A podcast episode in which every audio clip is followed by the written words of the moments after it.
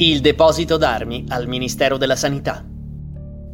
Il 25 novembre 1981 la polizia scoprì un arsenale di armi composto da 19 tra pistole e revolver, una beretta M12, un mitra beretta MAB-38, altri fucili mitragliatori, oltre a cartucce e bombe a mano.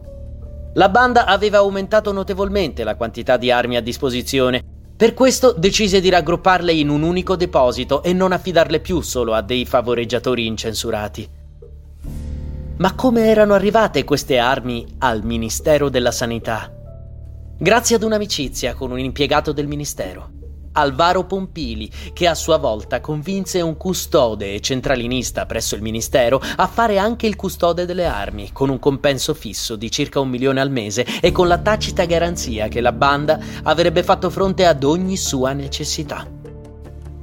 E fu così che gran parte dell'arsenale della banda fu trasferito dai precedenti depositi presso il Ministero della Sanità. La polizia, una volta scoperte le armi, dopo un'attenta analisi, risalì anche ai legami tra la banda e la destra eversiva dei nuclei armati rivoluzionari.